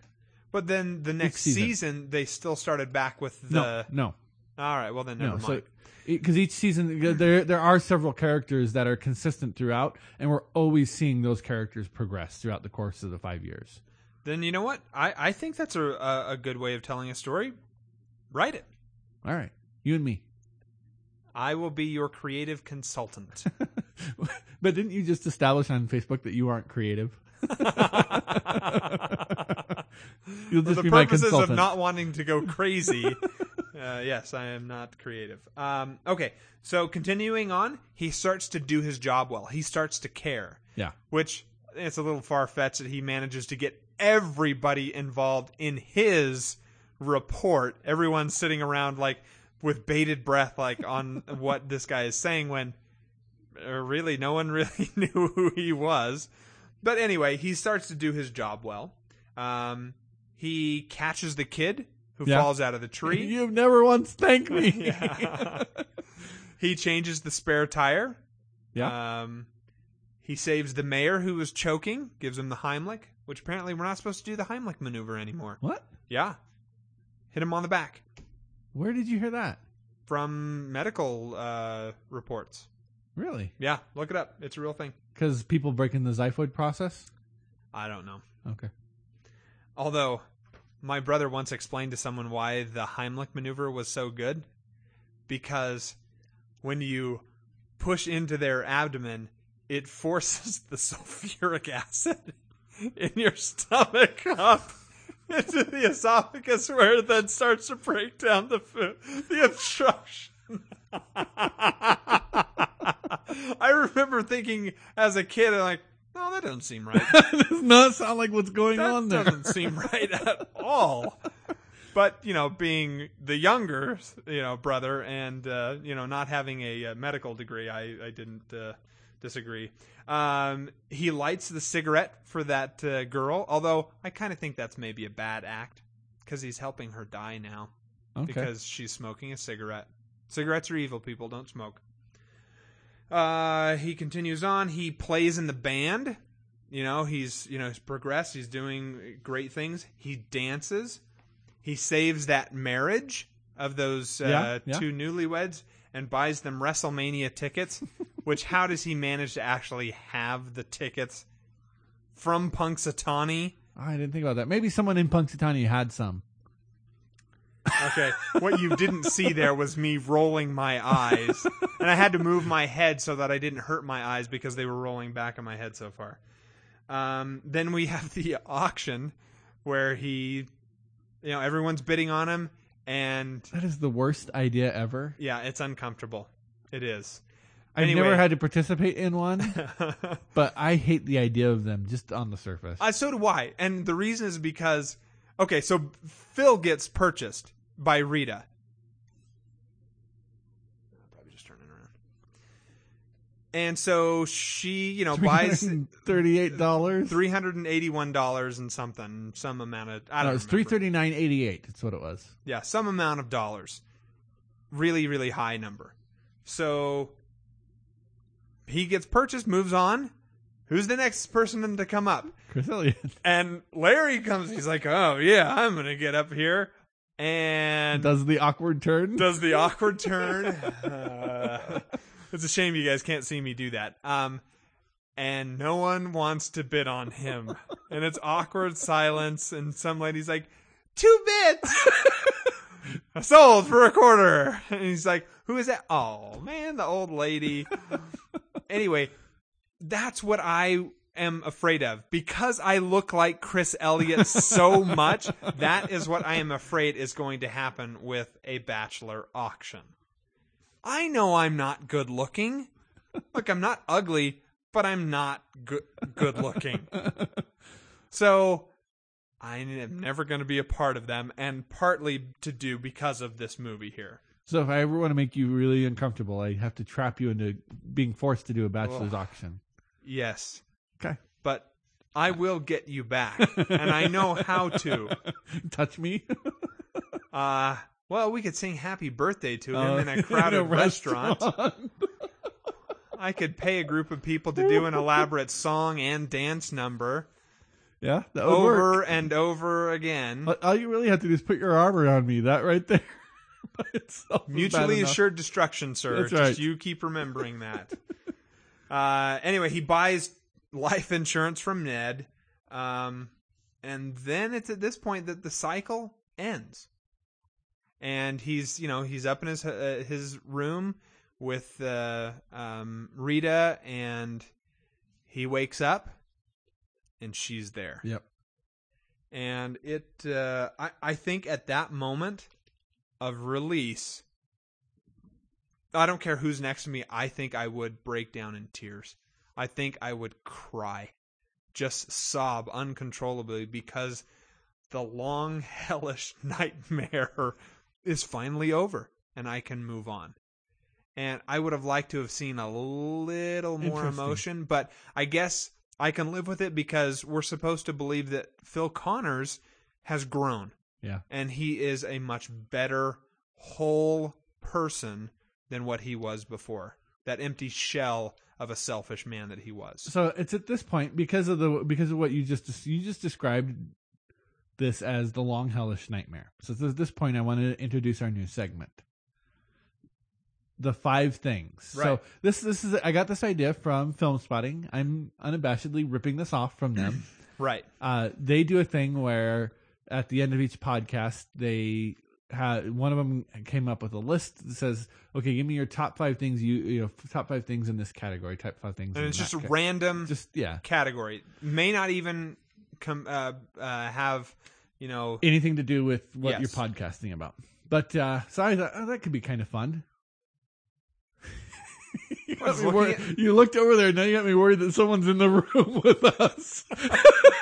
Wow. I'm like, what were you looking at? the unintended qua- consequences that can turn really fun.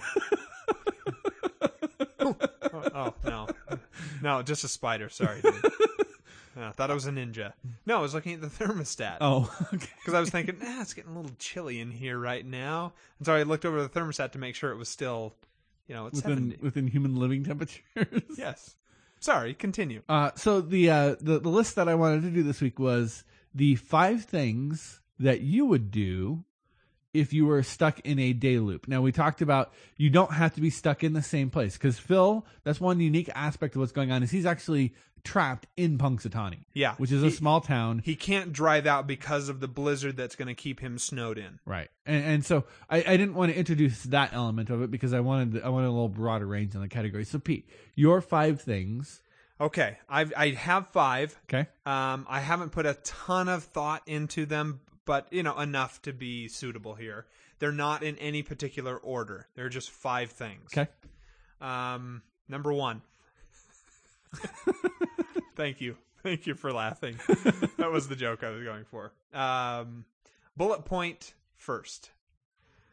Hire a personal trainer and get fit and learn how to stay fit. Okay. That includes, you know, the dietary eating because I love being active. You know, I'm a very athletic type of person. I love sports.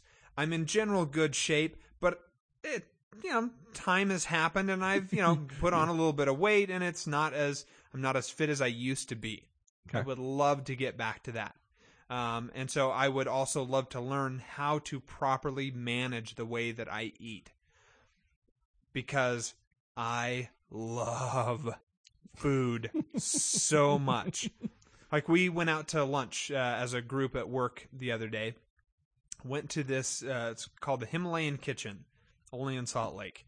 Um, it was an Indian food place, but it was buffet style, Okay. and so there was some good food. I went through the line first. I, you know, did the sampler plate kind of thing, figured out what I liked. Turns out I liked most of it, so I ate the whole plate. I went back for a second plate because I was like, hey, I want to eat these things again in a higher quantity. I like the way you put that. well, it should be rewarded for tasting good, shouldn't it? Yes, Really? absolutely. Come on, people. Uh, so I ate that plate and then I ate dessert. I was so full. I was uncomfortable at work. That's how much I love food. I come home from work, I will snack. And then I will have dinner. I will make room for snacking and dinner because, again, I love eating so much. So I would love to fix that. Okay, Okay. so that's that's the one th- that's that's a thing I want to do. Okay. Next thing, learn foreign languages. Not just one, but in general. I look at various movies and television shows and I see that, you know, there's this one character who knows like four or five languages and I'm like, dang, I wish I could be that awesome guy. Like, I really look up to those people. I had the chance to learn Spanish in high school, squandered it thanks to my friend Pepe, who got me through those classes. Not proud to admit I cheated, but I cheated. I don't really know these languages. I would love to be able to converse in multiple languages. Okay. And if I have all these time to repeat, I don't see any reason why I can't pick up several languages. Okay. Um this one's a little weird, but I would want to go back to Scotland. I figured Okay. out the hours. It works. You can get I there. could and- I could work, yeah, because you didn't ha- you didn't say I had to travel back. It's just within a 24 hour period. Right. Could you get there? Yeah. And you can get there to Scotland. Okay. Um, and so there would be a few places that I would want to go back and visit because of the the strong feelings and memories that I have of those areas, and plus other areas I never really got to see, and I know I want to. So I would love to go back Okay. there. If I had unlimited money, I would so have a home in Scotland. I would live there, man. Okay. Oh, I would so do it in a heartbeat. You people in the British Isles, you don't know what you have on top of you. Scotland's great. Take a look. Um. Wow, I just did a PSA there for Scotland. say, are we getting I'm- paid for this? Am yeah, am I on the Scottish tourist board here? Um. Okay. Next thing, I would relax, You'd have to be. and I have this devilish grin on my face because I there are so many computer games that I've never played because I that's not my highest priority in life. Yeah. It's it's really not. Uh, but I would. There are tons of TV shows I would watch. There would be other mischief I might get into. I'm just. I'm not going to identify everything that it might be, but you know, various forms of entertainment. you know, I suddenly realized I'm going to change my last one here. Okay. Uh, I had written go back to school and get multiple degrees because Okay. I love learning. Um, but that might be a little tough to do. But I'm going to change that. My last choice learn how to deal with women. Hmm. Learn how to properly woo a lady. Because Okay. honestly, I, I do not know. I don't have a clue. And that is hands down the, the reason why I am Single. single because I am just a big old chicken I'm, at I'm gonna be your hitch, Pete. I don't like to. Oh no, dear Lord. uh, uh, you know, I am in general. I'm afraid of trying new things, but if I have no consequences for my decisions and choices, I can try all of the various different ways to win uh, a lady and Okay. and practice it in all of its various guises and not be afraid anymore to do that. Okay. Ooh, that's a good list. Yeah, that is a good list. Okay. you- what's yours? So uh, you mentioned one that is on my list, and then you took it off. So one that will remain on my list is getting multiple degrees. I would love to have my JD, as well as a computer science degree. JD meaning Juris, Juris Doctorate. Yes. Okay. Uh, because I feel like there are a lot of opportunities for technology and law where they meet. There, there's a lot of undiscovered country there right now. Okay. And if I had that knowledge and I and I could go in and say, you know what, I've got my JD and I can I can participate in some of these discussions, help shape law so that it more takes advantage of technology and where technology is going. Because in a lot of ways our, our laws are backwards around technology. And it's because the guys that are going in and getting their JDs and going on to become lawyers and judges and things like that, as a general rule, don't seem to be really comfortable with technology. Okay. Um, Good. but the JD is just one example. You know, I, I would love to have multiple degrees out there. Um, read. I would probably Yeah.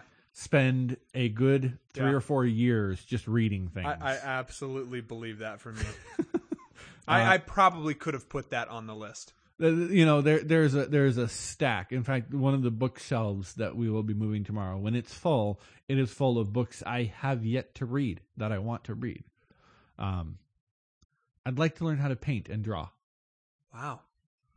Uh, so not on my list. I, I I am I have a brother, uh, my older brother Ben, who is incredibly skilled artist. He's he's making apparently several hundred dollars uh, per per Craft item. per job, I guess. Uh, ta- drawing tattoos and then tattooing them on people. So they come to him, they talk to him about what they want. He gives them several drawings, and they say, "Oh, I like this one, and I like that part of that one, and put it here." And and over time refines what they want, gives them these custom pieces of art, and then tattoos it on them. Um, and Please tell me you wouldn't go to him though. no, no, no, Okay. not at all Good. Good. but I I would like to I, like I've always ever since we were kids I've been jealous of his ability to get the pictures out of his mind and, and down onto paper. Um, It's a definite skill. That does not exist with everyone, and it's I envy those who have it. I never want to try and get it. Uh, I'd like to write a novel. Hmm. I have several ideas for novels that I've just never made the time to sit down and, and really get them all fleshed out and, and put them to paper. Okay. And I feel like I would finally have the time to do that. And then this last one, this is like like horrifies people, I think. But there are several things that I would like to do that I know would kill me if I did them. so the way I wrote it down is suicide. But uh, and, and let, let you me give, want to try various forms of suicide? let me give you some examples of the kinds of things I'm talking about. Yes, this is weird. I would like to skydive without a parachute. just, Just fall, just free fall. fall. Just fall until I hit. Would you want to do like what the guy recently did, which he came from the very, very outer reaches Yes, of space? Yes, I loved that. That was so cool. Brought to you by Red Bull. Yeah, I'd love to do that. I, I mean, like, I have dreams. Like, people, I think people, I think a lot of people say, I have dreams of falling, right? But most people describe them as nightmares. For me, they are incredibly pleasant dreams. I wake up before I hit. Sure, I don't want to hit. I'm not necessarily into the dying part, but I would like to never have to stop falling. I just think that that would be enjoyable, and you know, until you just get down and boom, you're on the ground. One of the one of the the ideas that absolutely fascinates me. I don't think it would actually work with my frame anymore, but they make those flying squirrel suits. You know that Sure. Uh-huh. people and there are people who skydive out of the plane with the flying squirrel squirrel suit, and they as they get Glide. closer to the ground, they break up and they manage to break their momentum and actually like run it out. I don't know if I've you've ever seen a video. never seen someone do I, that. I've seen a video of a guy doing it where he he skydives. He's going down the side of a mountain. From 20,000 feet? I don't know if it was twenty thousand feet. Okay. Okay. It was like they, they took him up in the helicopter, I think, up to the top of the mountain, and he jumps out of the helicopter, and he's going down, and he's following the curvature of the mountain because as he gets closer to the ground, he gets more more force pushback Sure. from the wind he's making. So he's st- he's skimming really close to the ground, and he goes all the way down the side of this mountain, and then he just kind of runs it out there at the bottom of the of the mountain. That is gutsy right I- there. I'm like, you know what you need to do? You need to try and find a uh, a video of that. To I- post there's- up. I'll- I'll- I'll send you the one. Either t- on the blog or on the, the Facebook? Facebook, group. Okay. I, I mean, you don't need to find it for when we post this, but Okay. It you've got to find something like that, dude. That's intense. Um, so so there's that. There's uh, you know, I would like to uh, basically drown. I mean, like to just go. Like there are things that I want to do, and I want to do them so long that you would die from it. But I don't want to actually die. I just want to do that thing that long. Does that make sense? I, I want to back you up on this. but you can't. I it just sounds like I want to experience all of the different ways I can die. And and that's I just think it's that's a little unfortunate that we have to die. Can't we just be? Well, you're not going to though. You're gonna come back because Right. that's the rules of this right, and, that, and that's why I'm saying, like, under this scenario, I would be comfortable doing all of those things. I'd finally get to do all these things I wanted to try and do them so long. Uh, you know, the idea of eating yourself pretty much to death. Okay. if someone came to you and said, I'm going to promise you the ability, and it's someone who, you know, you could actually believe, you know, whether it be some godlike being who could say, I'm going to make you repeat every day, you have the choice to opt in if you want.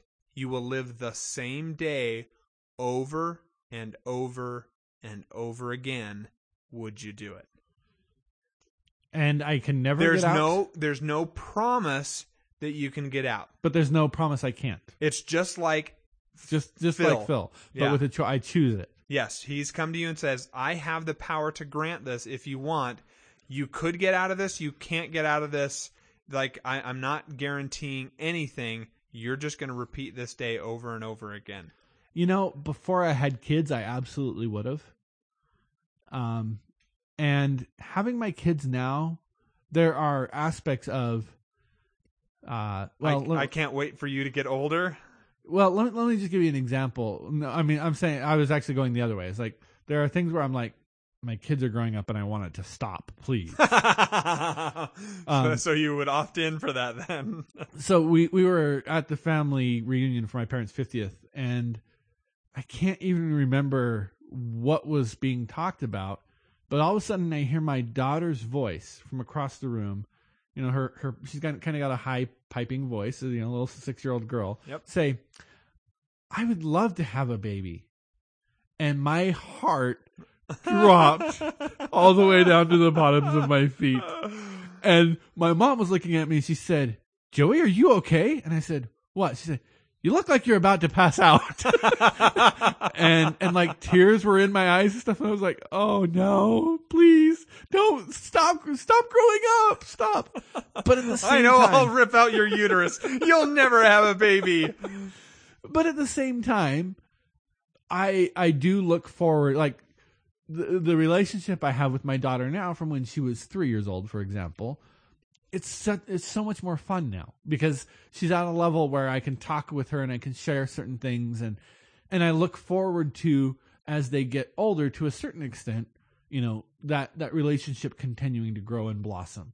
And because of that, I would not accept that offer without the guarantee that I would someday be able to get out. Now, if there were a guarantee that at my choice, I could certainly get out, I would probably spend 10 or 15 years in each day. Yeah. I mean, just, I would want to live each day until I had that day down perfectly. Uh, here's the weird thing. Phil Connor at the end, he's doing things. He's awesome. He's saving everybody. At a certain point, even being awesome starts to get old. Yeah. Now, I want to believe that there is some sort of higher power that is never explained and we never see who is pulling the strings and getting Phil to this point that he can grow up and become a, you know, worthwhile A whole uh, person. Yeah, whole person. Good. Yeah, that's a good way of putting it. And that he finally gets to the point, the end, where he really has become that. You know, someone granted him that gift to be able to to really grow out of that selfishness. I think I would go for it. Uh, okay, so let's look forward to that series, that uh, that new um, Segment. segment. That's the word that uh, we're going to do at the end of uh, each podcast. Um, so who knows what it'll be next week? You'll have to or next podcast. Next podcast. Tune in and see. Um, I do have listener comment. What do we got? This is Bob. Okay. He's written in and said, I hope that you have had a great week. Today we have had the pleasure of two things taking place the Festival of Eid, which I hope I pronounced it right, E I D, which commemorates the pilgrimage to Mecca, and the new Bond movie. Oh, yes. Oh wait, sorry. this. Those two aren't related to each other. The Festival of of Eid does not commemorate the pilgrimage to Mecca and the new Bond movie. I you needed a you needed a I needed a comma in there, Bob. I needed you to put a comma. So it commemorates the pilgrimage of Mecca. New thought, and the new Bond movie Skyfall is coming out today. Which Um, opened in London first Yeah, because the jerks they because You know it's, why? yeah it's 007 it's no, theirs spe- specifically, it opened on the day it did because it was to the day, the 50th anniversary of the opening of the movie Doctor No in London, the first Bond film. oh i see okay. All right. Well that's okay too i guess. He says i may try to catch it this evening if spongebob looks after the kids. Uh, good luck with that. So you have chosen groundhog day as the movie of choice this week. Actually i know he saw it because i read some of his facebook posts. Okay. i know he's seen it. Did he he's like not, it? he's not sure about it yet. Oh, okay. Um, uh, you've chosen ground Groundhog movie of the week. I will be doing this retrospective from memory as I haven't seen the film for a few years and am too lazy to look it up on Wikipedia. the last time I saw this, I watched it with the commentary from Harold Ramis, which I enjoyed very much. Here are some notes. He really got a great performance out of Bill Murray. I'm not the biggest fan of Bill Murray, but he is funny and tragic in this film. I prefer him in comedies to the more serious stuff. Chris Elliott is the unsung hero in this film. what else has he been in? Anyone know? Okay. So, yes, I do know. Um, aside from Groundhog Day, He was in Cabin Boy, which he was the actual starring lead- lead. literally was the lead, unfortunately. Oh. Wasn't that a terrible movie though? It is, and I laughed so much through it. Um, oh shoot! Now I just blanked on the other movies. Um, of course, one of the famous ones. Um, there's something about Mary. Oh, I didn't know he was in that. Yeah, he You know, I've never seen that one. Yeah, he. I won't give it away then. No, you, you're not going to see. He plays the part of um, Ben Stiller's friend, who actually was Mary's boyfriend or went out with her. He's like this crazy guy, loves her shoes. He's a nut job. He ends up with hives at the end of the movie because he's so crazy. Um, and a good role for him. He's done a lot of stuff. I think he did a stint on Saturday Night Live, maybe. I know he's done a lot of stuff on uh, the David uh, David Letterman's The Late Show. Okay. He was also in a groundbreaking, not groundbreaking, but it's one of those movies that ha- uh, TV shows that had this cult following back in the 80s. That was Get a Life. I doubt you would have heard about it. It's like a one or two season wonder. He plays this guy who lives at home with his parents and he's a paper boy. You know, but he's playing someone who's in his 30s Okay. as a paper boy. And it's just this ridiculous, you know, set of storylines. It, you know, was canceled. I really think it only went one season. Um, let's see here. What other movies has he done? Do you want me to look him up on IMDb? Yeah, that might be fun. Uh, How I Met Your Mother. He's currently in. apparently. Okay. Probably a Um, little bit role there. He, I know Well, he he's did been another in quite a few episodes. I know he's done uh, some bit roles on um, Everybody Loves Raymond. Okay. Yeah, he played uh, Raymond's brother-in-law. Again, crazy guy. He usually gets the crazy guy role, like the someone who's not too stable. Uh, apparently, he was on King of the Hill. One of the voice actors on King of the Hill. The character Chris Sizemore. Oh. No, that's a that's a bit thing again. Okay. that's not one of the main So it's ones. five years though. Well, King of the Hill went that long. Oh, I thought they only gave him credit for the years he was in it. There's not a whole lot here, Pete. I think he kind of hit his, his career highlights there. He- Crap! I was really expecting him to be so much more awesome. uh, he was in the movie The Abyss, which I don't remember him in that movie, although I've seen it a couple times. It's a pretty good movie, actually. It's it's a lot of fun. Um, in fact, that has a guy drowning in it. that like drowning and surviving at the same time. I don't know if you're familiar with it at all.